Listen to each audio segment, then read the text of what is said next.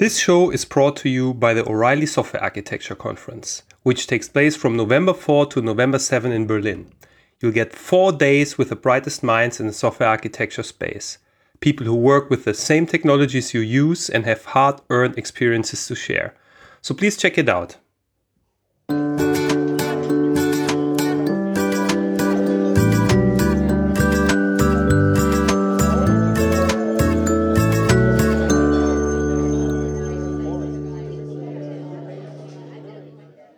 Uh, welcome to a new conversation about software engineering. Today with Philippe Kruchten. Philippe is a software engineer and professor of software engineering at the University of British Columbia in Vancouver. He's mostly known for uh, as the director of process development at uh, Rational Software and the developer of the 4 plus 1 architectural view model. Philippe recently wrote a book about managing technical debt together with Ipek Ozkaya and Robert Nord, um, which will be publicly available on Mar- May 4, uh, 2019. Philippe, uh, welcome to the show. Thank you, Sven. Did I forget to say anything important about you? no, that's pretty, that's pretty good. Thank you. okay. Um, yeah, uh, let's just start uh, briefly with um, some definitions. So the first one is what is actually technical debt? Okay, technical debt, it's not like financial debt. It's not like uh, you owe money to somebody. So it's just a metaphor to express something that software developers, most of them, especially when they're working on large long lived systems, have experienced. It's the accumulation of suboptimal decisions, little imperfection in the code. They're not bugs. You know, the code works, it does what it has to do. But gradually, over the months and over the years, it's become harder and harder to evolve the software, to add new functionality and that kind of thing. So it feels a little bit like a mortgage. You know, you cannot use all your money to spend it on whatever you want because you have this debt to reimburse. And if you don't reimburse it, interest are piling up. Um, you, you, mentioned interest. So a debt always has some interest and some principal to pay it back. Can you elaborate on those terms? Let's assume you've done something to the software, just you know, as a shortcut. Well, you went through some deadline and everything is happy. You go back and you just fix it. You do the right thing. It was not quite right before, but now you're doing. You take the time to do the right thing this is just reimbursing the principal. But let's assume you don't fix it because you don't have time. Well, you'll have to pay some interest. Uh, some evolution in a few weeks later will be a little bit more complicated because you haven't repaid the principal. And then a few weeks later, it's still a little bit more complicated because you haven't repaid the principal, and so on and so on. So if you don't repay the principal, there's still some additional cost, and those costs they pile up. And as you pile up new software on top of the old one, reimbursing the principal becomes harder. Oh, now I'm really, really annoyed by this decision that we made, you know, two years ago. Let's fix it. Oh, but now that we want to fix it, there's a lot of things that depend on that not quite right code. So you sort of say, well, maybe I shouldn't touch it, you know, because there's too much of a house of cards build up on top of it. And then the interest continue to pile up. Hmm. Um, you mentioned um, cost. Is there also value in it? Well, is there value in having defects? Well, um, no. Um, cost is what you're going to spend to fix it, to reimburse your debt. Pretty much like what you're going to spend to develop new functionality or to fix a defect. Value is in the eyes of the beholder, the user, the buyers, the people who pay you some sumptuous uh, emoluments to get your software. Uh, technical debt has no externally visible value.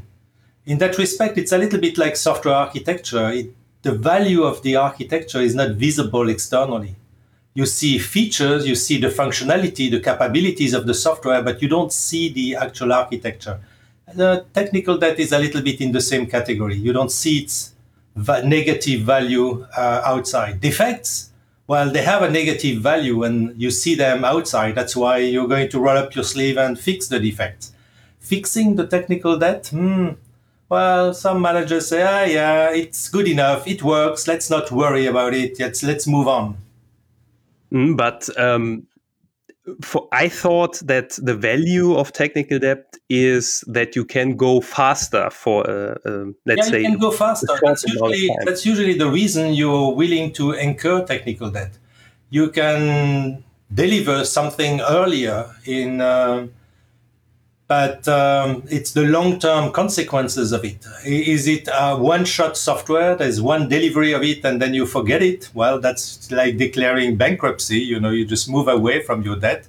But if that software is successful and you want to continue to evolve it and to maintain it, then there's a compromise there. Then there's the decision. You know, do we want to reimburse our principal or not? So yes, there is some immediate value that you can get out of taking some technical debt, pretty much like there is some immediate value as borrowing money to buy a new car. You can use the car tomorrow or this afternoon. You don't have to mm-hmm. you've piled up enough money to buy a car and take the bus in the meantime or your bike. so there is a little bit of value, but the value uh, that you have it's consumed immediately and it's rapidly forgotten by the people who manage software. They say oh yeah well i don't recall that uh, we had any problem with release 1 you know let's move on to release 2 yeah well there's some work to do between release 1 and release 2 in order to get release 3 and 4 and 5 and 6 and 7 yeah but um, how, how would you how do you communicate that? I mean, um, we, we, we software developers we all um, you know know I would say what technical debt is. We all took the shortcuts, and what what you said, it I think it's I'm not sure if it's forgotten. Um, people or developers know about it. It's just a very hard sell because it's invisible. Yeah, and um, I'm just wondering how you can sell something invisible like technical debt. Uh, probably the same thing like selling something something invisible like architecture. Yeah, it's a it's a pretty hard sell in some shops, especially when the people making decisions about the trajectory of the product are not that technical. They've never developed lots of code themselves. Maybe they say, "Oh yeah, yeah, I was programming in C++ when I was in school, but that's about it." Um, it's it's uh, it's a difficulty. The the reason technical debt uh, took off as a metaphor in the last few years is because of the financial metaphor. Um, the, the, the gap between the business side of the companies and the technical side uh, can be bridged a little bit. You know, you can use the financial metaphor to explain what's happening to the software. Hmm. So no, I mean, there's not much uh, you can do. You have to explain and explain again and give examples and concrete examples and examples from other projects. Uh, the danger also is that um, the metaphor is not perfect. You don't you you may accumulate a lot of technical debt, but it's not necessarily all the technical debt that you have to reimburse. You have to reimburse the technical debt that is annoying you now mm. the one that is slowing you now. If you have a large subsystem with a lot of technical debt, but it's pretty stable, nobody's touching it, and you don't need to evolve it for future functionality, then leave the debt there. You don't have to reimburse it. Mm. So th- it's not the same thing as you know uh, a mortgage on a house you have to pay the bank the whole mortgage. You cannot say, oh, you know what, I'm not using the garage, so I'm not going to reimburse you for the garage. that's where the metaphor is a little bit loose. Yeah, yeah. Basically, that's the difference between potential and actual technical debt, right? So, um, yeah, if I have a very using, bad submodule, sorry, yeah. If you're using uh, static analyzers uh, to find, you know, what people nowadays call code smells, which is a form of technical debt at the code level. Uh, the tool is agnostic. The tool will tell you about technical debt in all your code. And then it's pretty daunting. You have this massive amount of warnings about technical debt and code smells and imperfection in your code. But actually, you know, you can look at it and say, well, I don't care about, you know, two thirds of it. It's not in my way. So I can mm. focus on the technical debt that is actual debt based on what I want to do now with the software. Hmm. Yeah, I think there is an interesting tool. Um, I think CodeScene, CodeScene is the name, which uh, also it, looks at the code smells and also at the the frequency of the commits. Yeah. Yeah. So I think that's quite interesting. On the other side, it also has a, has a little downside. Um, there are code bases where you have lots of technical debt, and nobody is, you know, nobody uh, is brave enough to touch that code. So nobody is changing it, although they would like to. Yeah. So sometimes the, the, the, there are two other phenomena that uh, comes to play the the technical debt is not very well understood because the original developers have are gone. And uh, they haven't left much documentation so people are reluctant to touch the code because it's not buggy. The code works. It just looks pretty weird and ugly. Um, the other reason is if you do not have any way to test things, refactoring the code, if you don't have ways to uh, retest it to see if you have changed functionality, that's also taking a big risk. So absence of regression test and absence of documentation or knowledge about the code uh, are two factors that um, are not good incentive for fixing the technical debt or reimbursing your principal, as you may call it. Um, so the if I if I start, let's say I start a new project, but the project is unfortunately like a very old, let's say, insurance system. It's already 15 years old. What you mean is before actually fixing any any bad code, we should first start fixing missing tests and documentation mm, before even considering. No, but you need to understand if you if you're going to refactor a subsystem, you need to understand what it does, and if you have no way to uh, assess that your changes that you're going to do are not damaging, it's pretty risky. I'm not saying don't do it, but it's taking a lot of risk hmm. risk introducing defects just because you did not understand what was the original intent of that module. Um, hmm. But let's assume that you know smart people can read the code and understand the code.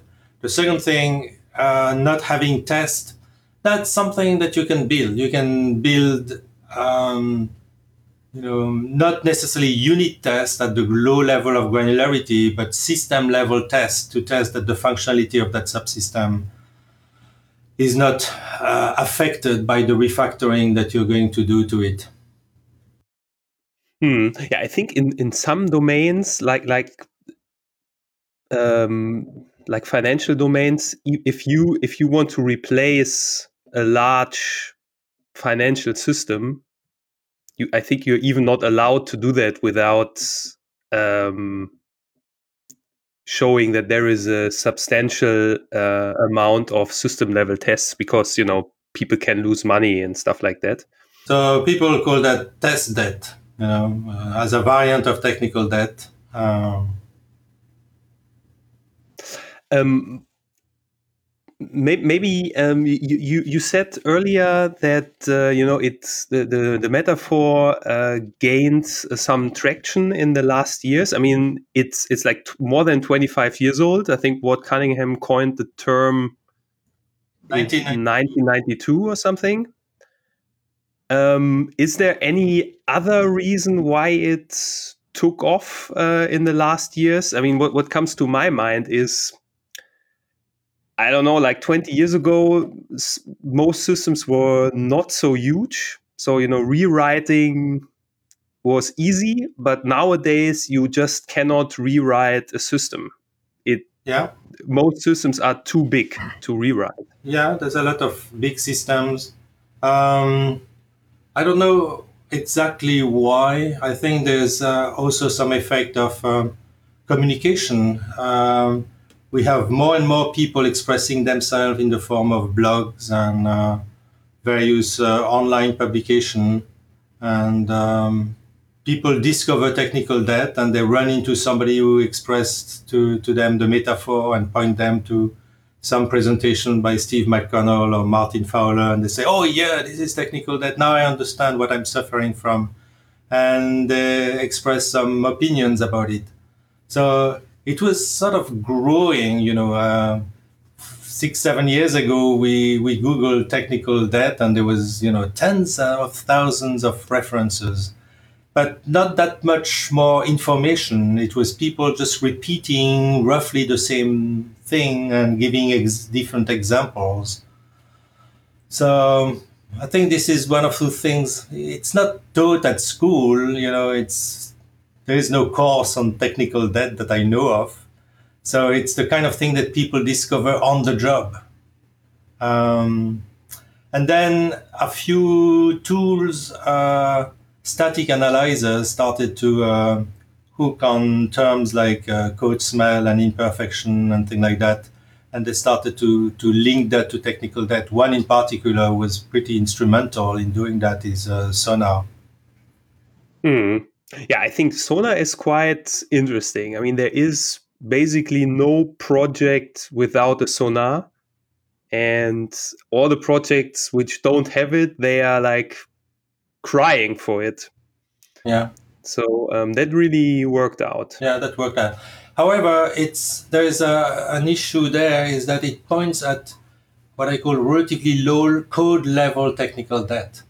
Um, there is a, relatively wide range of technical debt. Some is at the architectural level. Some of the big decisions that you've taken about how to structure the system, which programming language, which framework to use, and all that kind of thing. A tool will not tell you that this is technical debt. And uh, that's only in the head of the designers. That's the kind of thing that you cannot just obtain by running some tool a few things about the structure. If you have, you know, cyclical dependencies and uh, a strange uh, class hierarchy, uh, a few tools will detect that. But some of the fundamental architectural uh, technical debt, yeah, only only the local people who've lived through it uh, will be able to point it out. But yeah, metaphor I... took on mostly because people realized that they've accumulated a lot of technical debt at the code level, and static analyzers were starting to point at them. And uh, they got some good traction in actually fixing the technical debt and inserting that into their regular development cycle. Uh, some organization that I know, you know, once every four or five iteration or sprint, they focus on reducing technical debt. But very focused not just random technical debt you know the technical debt that is the actual debt the thing that is slowing them down now. Hmm.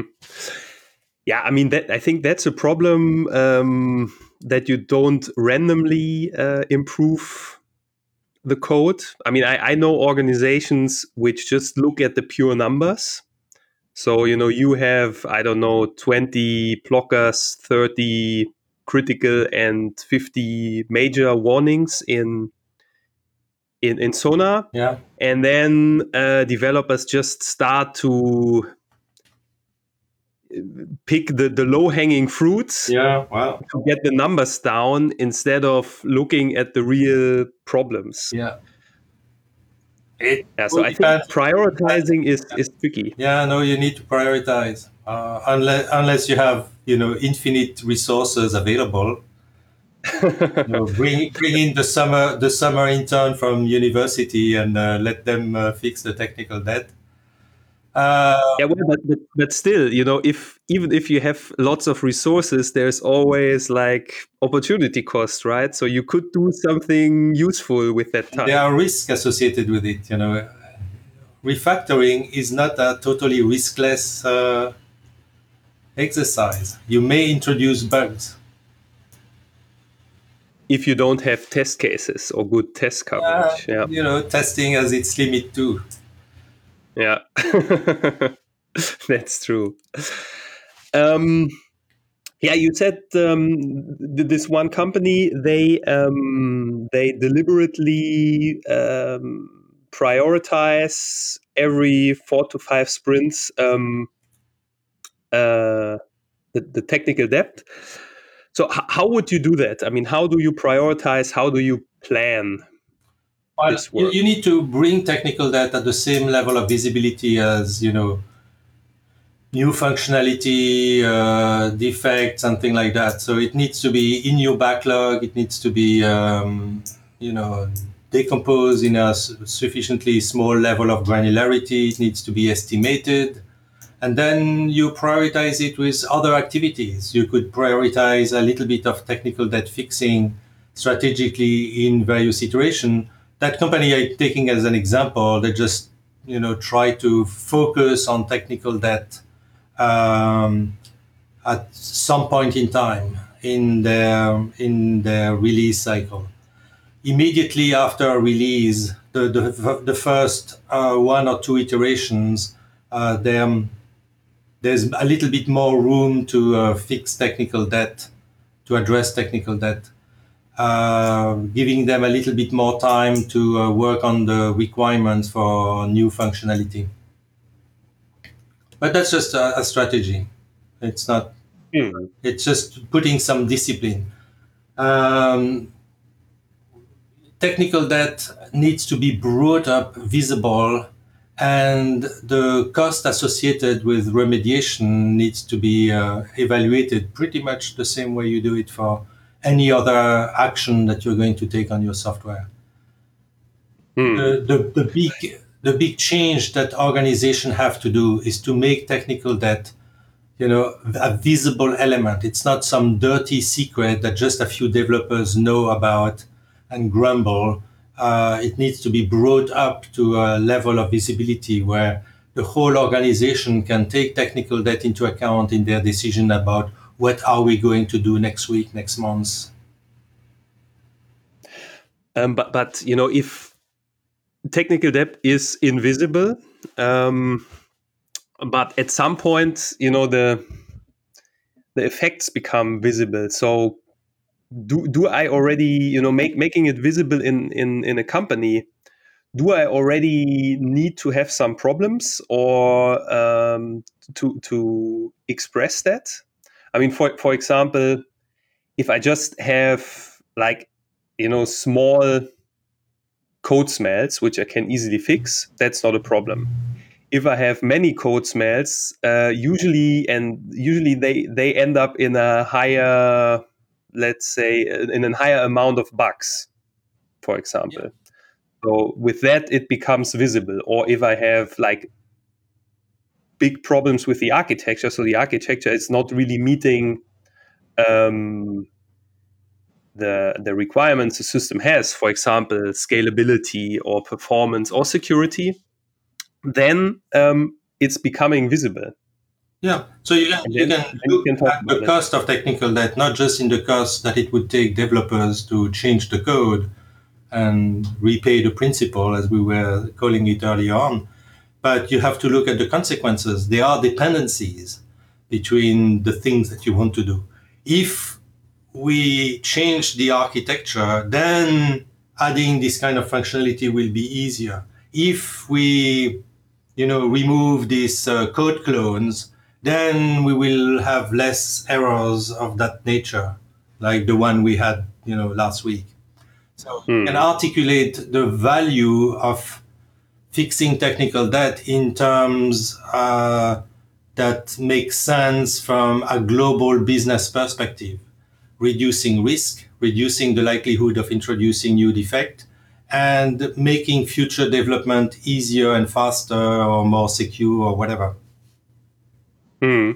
I mean, I think you know if if you already have a problem, then it's usually very easy to communicate. The the big problem is communicating. Let's say the the iceberg. You it's not really visible what's coming, but uh, you will have a, you will have lots of problems if you don't fix it that that's tricky. I mean, if, if it's just a small change, then it's okay. But I I I worked on systems where people said, okay, we have all we have here problems. You know, how long does it take to fix it? And then it's like three people need half a year, and then it's like, oh god.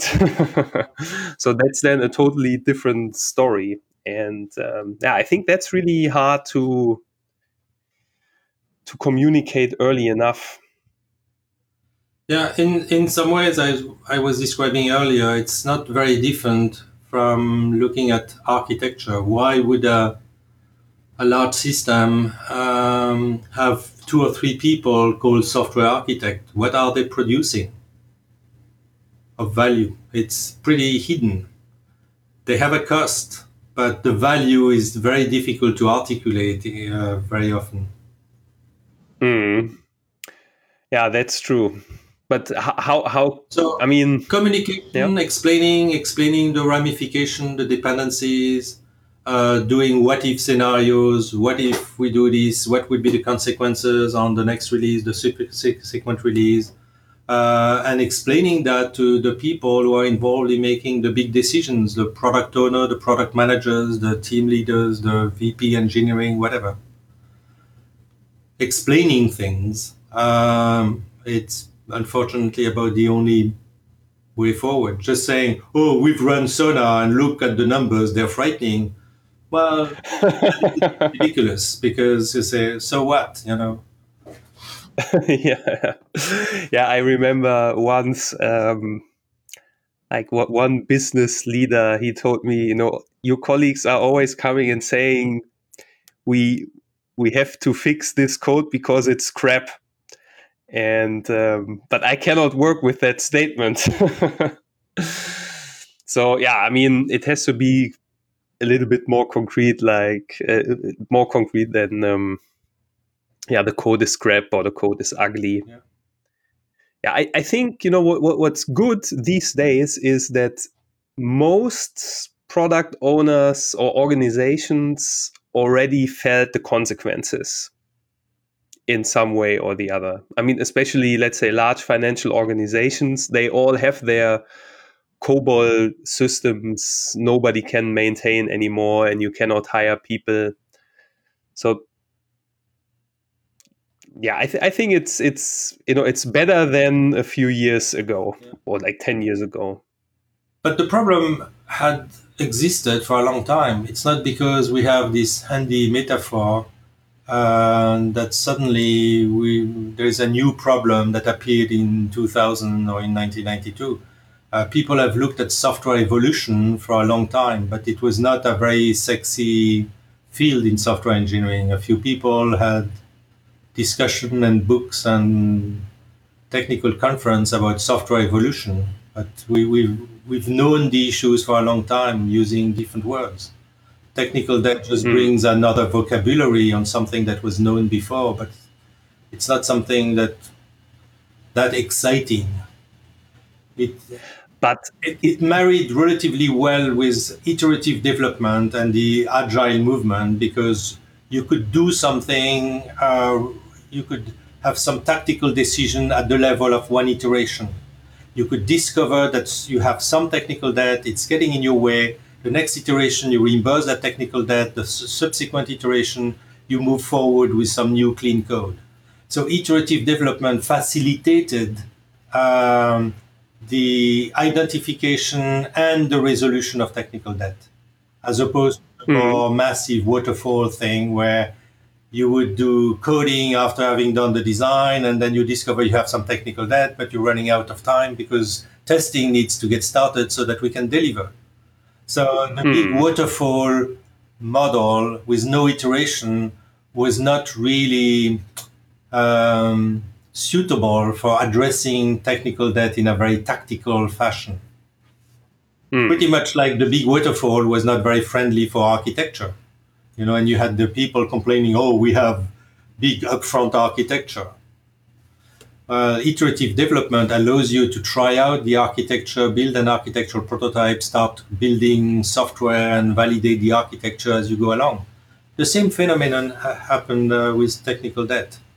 Iterative development allowed technical debt to be taken into account um, proactively in the development process. Yeah, I think um, you know the, the you mentioned the software maintenance um, or evolution topic. I think uh, Scrum already said like 25 years ago or something, um, iteration two is already maintenance. Everything is maintenance. Yeah. So, in, in, in my understanding, since everyone is always, or you know, there there are not so many greenfield projects anymore. So, you know, even if you have a greenfield project, after a couple of weeks or month, you already deliver. Um, even if it's just an internal delivery, you have to, you know, you're already in maintenance mode. So I think that's all. Uh, in, in, in my perception, that's also a reason why it why it took off. Yeah in the last years. Okay. Um, yeah. So when I when I um, speak to some business owners, and um, yeah, I think it's you know the, explaining the value is probably easy if they already have some pain. Yeah you know they have lots of bugs or lots of customer complaints or you know the system is down for an unwanted amount of time i think that then it's the value is easy to to to articulate but um, how do you calculate the cost of fixing the debt yeah that's that's, that, that's still the the big uh, unknown in software engineering we we are very bad at estimating the cost of doing something. We are very bad or very often too optimistic. So it's just you know you need to look at where are we, what is the current state, what is the next state, uh, how much software development do we need to get there, how much testing, how much regression do we incur, how much defect are we going to introduce, and this is just software estimation and some people have given up on software estimation. You know, it's not something that's that easy to do. It requires a lot of experience. Um, no tool is going to do it for, for you. A very, very few people uh, claim that they have some magic wand or function point analysis, something like that. But that may be good for greenfield development. It's not so, so good for just evolving an existing system you're not adding any function, uh, any functionality. You're just evolving, refactoring some code. So yeah, mm. it's hard, and there is no magic in estimating the cost. Uh, people with experience in that technology, experience with that system, um, will will be the most qualified to give some estimates about the cost. If people keep track of the actual cost, they could become a little bit more clever about giving estimation, but for some reason, it seems to be pretty hard for software developers to keep track of the actual cost of doing things. So, no magic there. Hmm. Yeah, I mean, I, I once talked to um, to Dave Thomas uh, about that problem, and I think you also had a similar discussion with him. And um, and he, he said that before you know you, you can estimate, um, but it's it's really important if you change something on very large scale that you first promise a relatively cheap, let's say, prototype. You know, you have to show that the change is possible on a small scale within a certain amount of time and also be able to explain that you that you can scale your solution to the whole problem but the most important thing is that you that you are able to deliver a visible small fix to the problem yeah let's say within 3 months or something if it's like a really big problem and uh, and then you already gain some experience and then you you can just um, yeah, give probably better estimates yeah about it. That's the whole idea in doing things iteratively. Don't tackle, you know, a big mountain of development or refactoring as one monolithic piece. Try to break it down into some smaller piece and try to do some prototyping and some experimentation, and uh, and then step back and reflect what have we learned, and how does that change our estimate for doing the whole job. Hmm. yeah, it's funny that you say, yeah, it's the, you know, it's just um, incremental software development. I'm always wondering, um, I mean, it's an old concept to do things in very small steps or in small steps, but still, a lot of organizations don't, especially large organizations, don't like it. They really want to solve everything in one, they want to eat the elephant in one, at, one you know, during lunch something like that. So we we had the architectural debt. Um, we had uh, debt on the source code level. Is there anything else um, when it comes to to technical debt besides architecture and source code? Yeah, there may be some uh, interesting debt in some systems um, in uh, the production of the code and the deployment of the code at the operational level. Um, a lot of organizations use very complex uh, scripts and manual steps to bring the software from the lab to the operational level.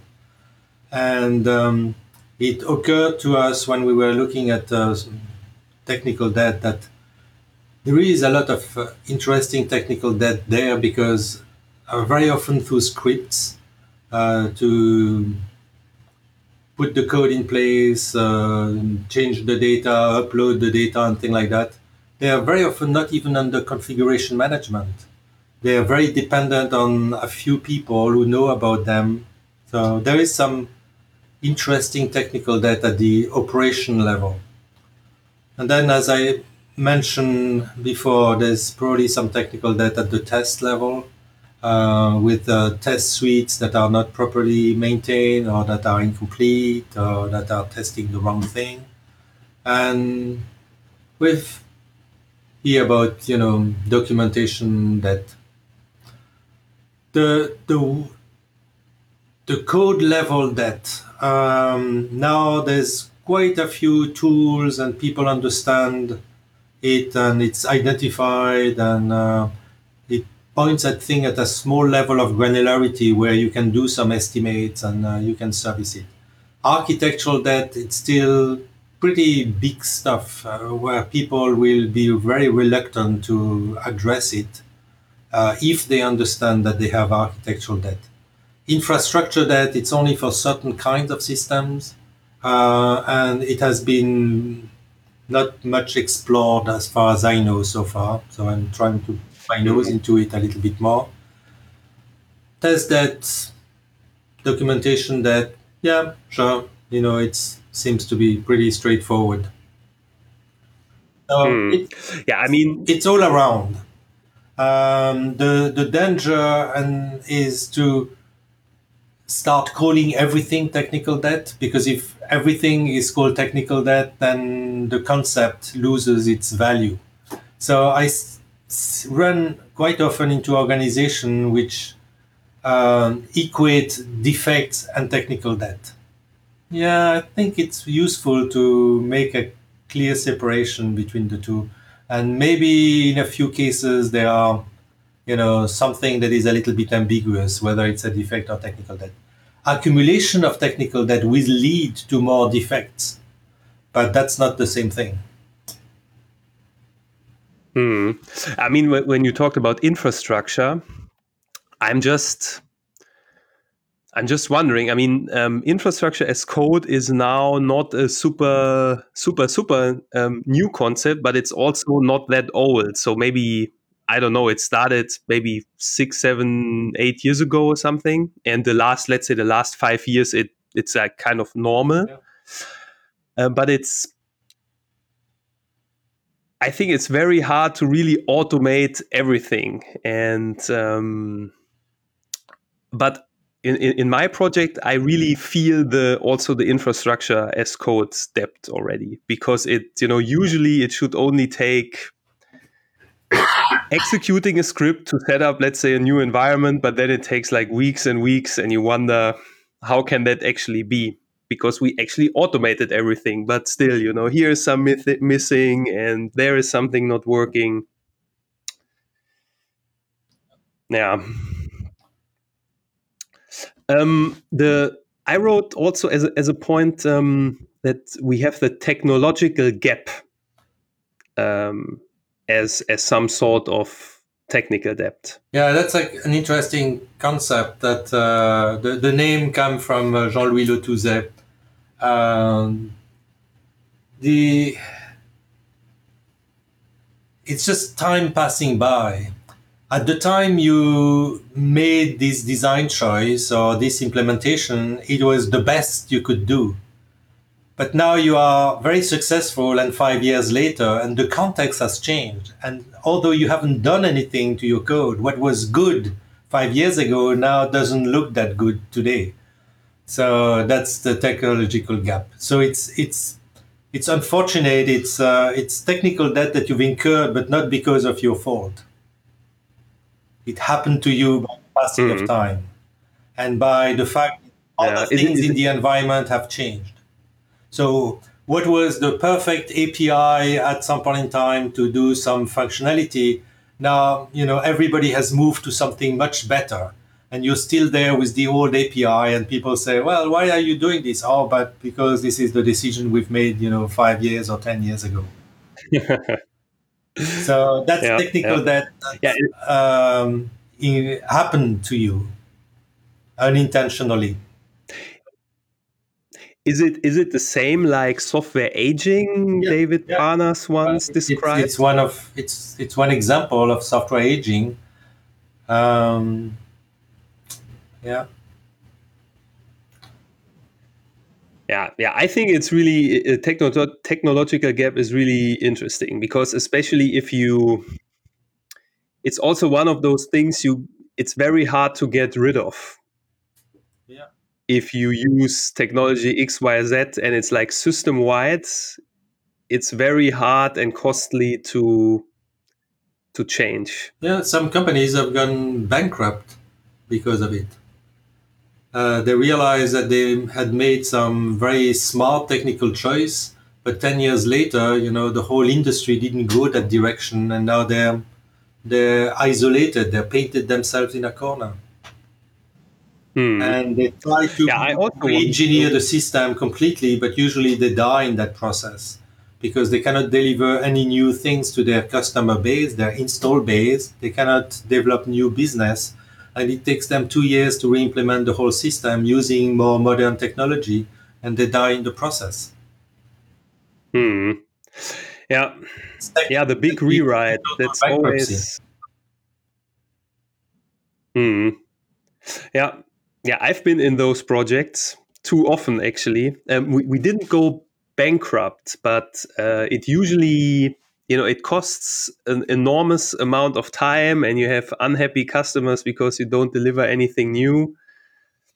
And it usually takes longer than you think. So it's it's bad. But uh, what what can you how can you reduce the risk of you know getting into the trap of technological of a technological but gap? drive with your eyes open. You know people who really get to the point of you know almost bankruptcy because of technological gap are people who are not really keeping their eyes open and looking at what's going on in in the outside world. Another another way you get into something similar to uh, this technological gap is when you when you have companies merging and they try to merge their products that's usually bring a lot of uh, technical debt up to the surface. You know, you have a company acquiring another company and they have similar products and the, the goal of the business people is to deliver one single product that has the best of both worlds and uh, keep both um, customer base uh, we know that this merging of systems is pretty difficult, and a lot of architectural technical debt emerges at that time. And that's where also you, you can feel some of the technological gap. The fact that some systems have made some assumptions that are hard to remove uh, based on what we know today. Hmm. Yeah, I remember a German bank um, they were in the news because they, you know, they were a candidate of a merger uh, or for merger uh, or an acquisition merger and well, actually it's an acquisition. It was an acquisition. And uh, even you know uh, like regular german newspapers wrote that you know here are the three problems of this bank which make this acquisition difficult. Here's number one here's number two and number three was actually the the very old software systems which you know nobody could handle anymore I found that quite interesting that it's you know already part of the the mainstream media almost that uh, your old system is a reason why you can you shouldn't acquire a bank. Yeah. So I I've seen a financial institution running into technical debt extremely extremely rapidly. Um, and it was a very large system, and they had to re-implement it uh, almost from scratch. Yeah. So, h- how long did it take? Oh, it took them two years to recover from. Mm. Oh well, but, yeah, if it's a large system, yeah, two years it, is not. when, when it's a large organization that and software is not their main output, and they have, you know, if, if a company has only one product, it's a software company, they have one product that's very dangerous because if that one product um, needs two years to be fixed or re-implemented, then they'll go bankrupt. Um, organizations that have multiple products, well, some project can be delayed and the company doesn't necessarily go bankrupt.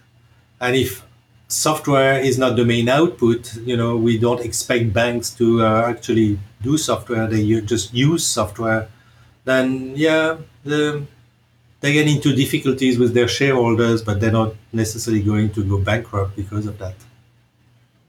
Hmm.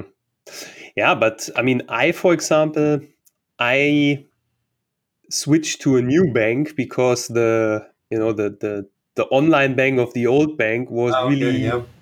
Too bad, too slow, too everything. So for me, was actually the software was a reason to move to a oh, new okay. bank. Okay, sure. Yeah. Um, okay. Um, so maybe um, a few words about uh, managing the technical debt uh, strategically and uh, tactically.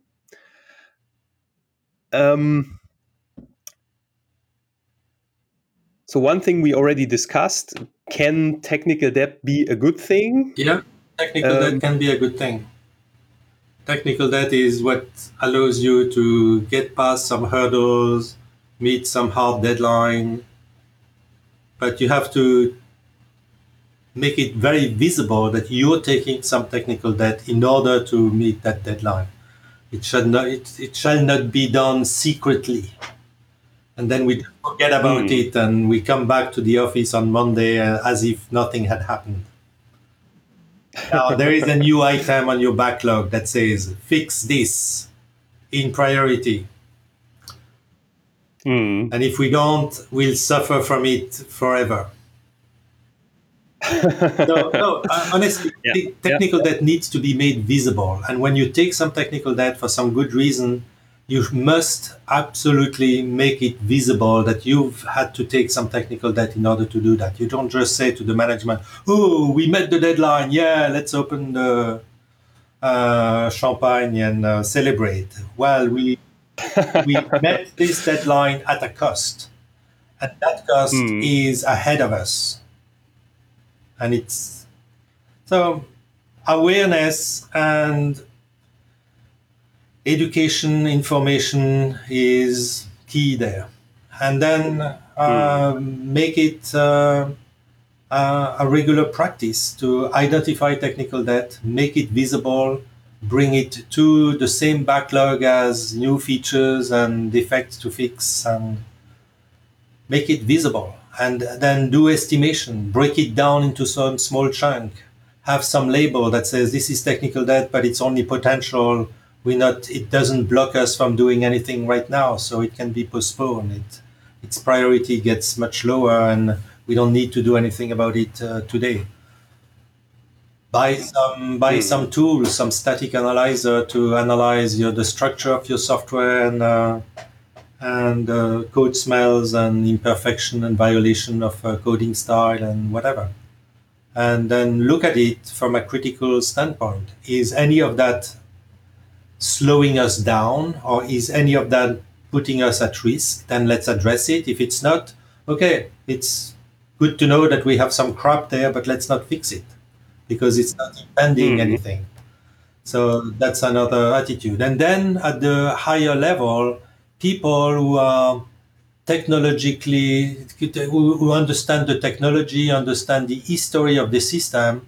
What I do when I do some consulting on technical debt, I says, are there things that you regret having done now? Are there some design decisions, some choices in terms of tools, framework, libraries uh, that you regret and why? And then people say, yeah, you know, if I had to do the system again, I would have organized it like this, and I would have. Oh, okay. Why? Why is is that a regret? Oh, because now when we do this, it's harder. Okay, now you've you've put your finger on some potential technical debt. So, what is it that if you had to do it again, you would do differently with what you know today? Hmm. And that's usually and, and, um, by identifying I mean, architectural debt, not of which much can be fixed, by the way. If you realize that your biggest technical debt is having picked the wrong programming language, well, I'm sorry, but you have 200,000 line of Clojure and nobody wants to use Clojure and you have a hard time hiring developers that wants to do things in Clojure. Yeah, we should have done the system in C++ or, or JavaScript. That's a pretty big uh, technical debt. Yeah, yeah, but uh, on the other side, you could say we split the 200,000 lines of code system into several new systems. So if that's possible, then you could also get rid of the, you know, too much Clojure if you don't like it. Yep. Um, but uh, you said um, if you you know that you communicate the, the technical debt you make it um, visible if you take it uh, that means you need to know that you took on some debt but there is like intentional debt but there is also the the unintentional debt and that is is is that what you said um you know many months back?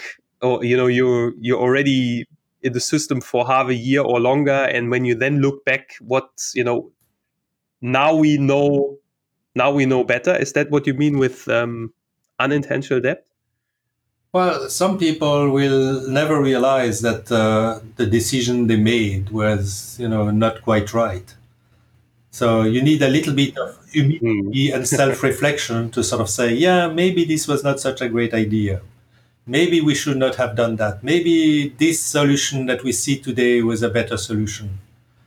Um, uh, it's it's not obvious to discover your unintentional technical debt taken, you know, two years ago or ten years ago. Either the people have gone, the, the people who made the choices are not around, and it's difficult to understand why that decision was made or the consequences are too big for people to even envisage it. But unintentional debt, you know, you can reduce it by more awareness and education and you know having healthy discussion about it. Hmm. Yeah. Also, yeah, get from time to time fresh blood into the into the project also helps. I think. Yeah fresh blood on the product, but not just to do some nasty criticism. Oh, this is crap. This is uh, stupid. And no, you know, there were some good decision, some good reason to make some decisions, and uh, and the context have changed. Uh, time has passed, and uh, the system is much more successful. The system had to be scaled up to millions of users, and but what what what can we do to evolve this, to be able to continue to evolve the system at a reasonable cost. Hmm. um, if I don't want to um, pay back the debt, I just have to to live with it. Yeah. You know, sometimes that's a good choice. Um, when when can I safely with uh, live with my technical? At debt? least you need to be aware that you're living with with that debt. Um, I don't know if if if you if the if the cost with of the evolution is still bearable. Hmm. Yeah, or or you know you you don't suffer yet from it. That would be in another this is why you can way. you can be very selective especially with uh, low level code level technical debt.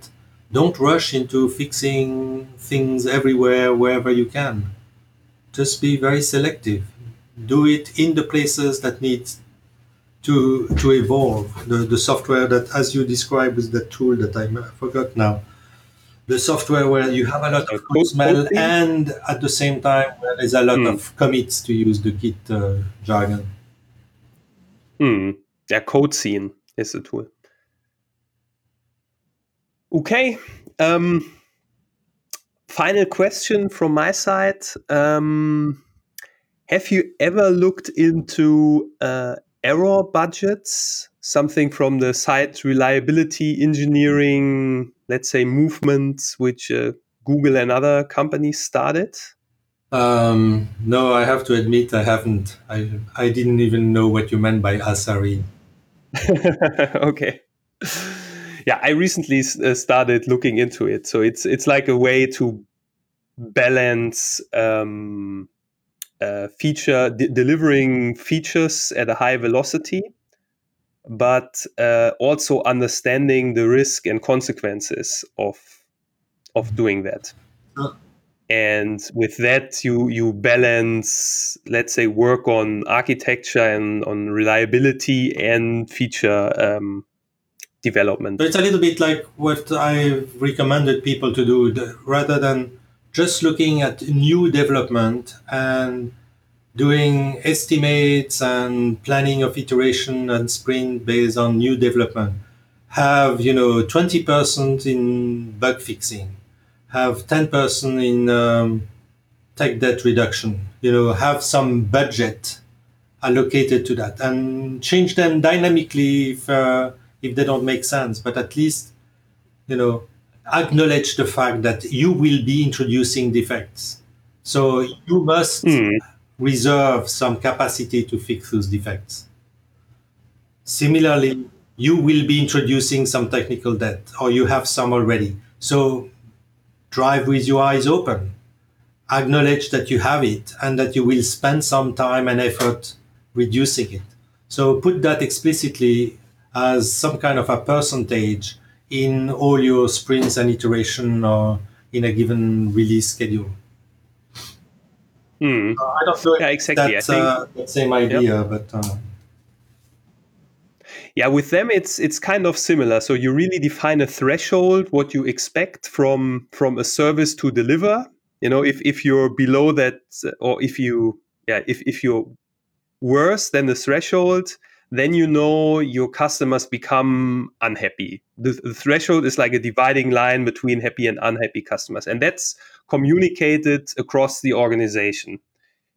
And if everyone agrees that you know a certain amount of bugs or uh, you know slow uh, service or a service with lots of errors um, doesn't meet the let's say the expectation, that has consequences. So you're not allowed to deploy any software anymore until you, you know, you have to work on reliability or fix the issues. Um, I think it's quite interesting. So um, I will further work with it. Okay. Um, any anything I forgot to ask, uh-huh. or you think I should have asked that? No yeah. We need to keep keep uh, the information out, make people aware of uh, technical debt, make people aware of technical debt outside of the pure software development organization. You know, I had a discussion with some manager of a company a few days ago who sort of say, "Oh, this is an interesting concept. You know, I didn't, I never heard of that. Oh, now this explains a few things in my own organization. That guy knows nothing about software development, but just, just telling him what it was, the metaphor." With some concrete example in software and some warning about the limit of the metaphor, you know, the, the, the place where it breaks a little bit. It's not exactly like a mortgage um, that that guy is now really scratching his head about his organization and will ask some question to his IT people. Hmm. All right. So, uh, Philippe, thank you very much for being on the show. Yeah, thanks for inviting me, Sven. Yep. This was a conversation about software engineering.